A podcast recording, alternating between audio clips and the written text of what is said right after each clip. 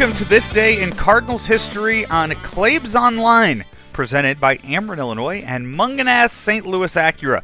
I'm Joe Roderick. Today is March 27th, and on this day in 2018, the Cardinals were in Montreal to play an exhibition game against the Toronto Blue Jays.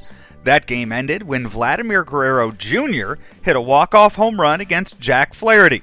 Today, Claibs and Commish talk about Hall of Famer Vlad Sr.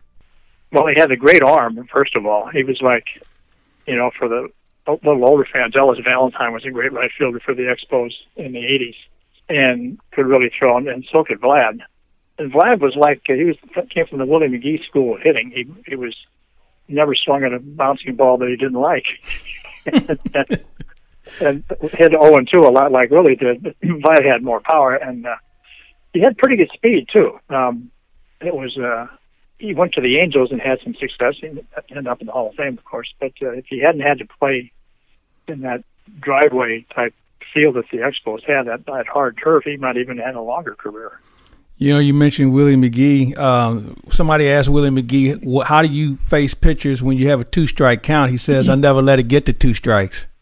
he was not a guy who he was not a guy who wanted to have two strikes on his name. This day in Cardinals history is presented by Ameren, Illinois and St. Louis Acura. St. Louis Acura has received the Precision Team Award 28 times, more than any other Acura dealership in the United States.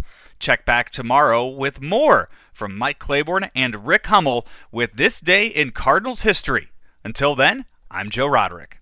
Hey, Mike Claiborne here. And by the way, thanks for listening to ClaibsOnline.com. I want to introduce you to one of my friends from Ameren, Illinois.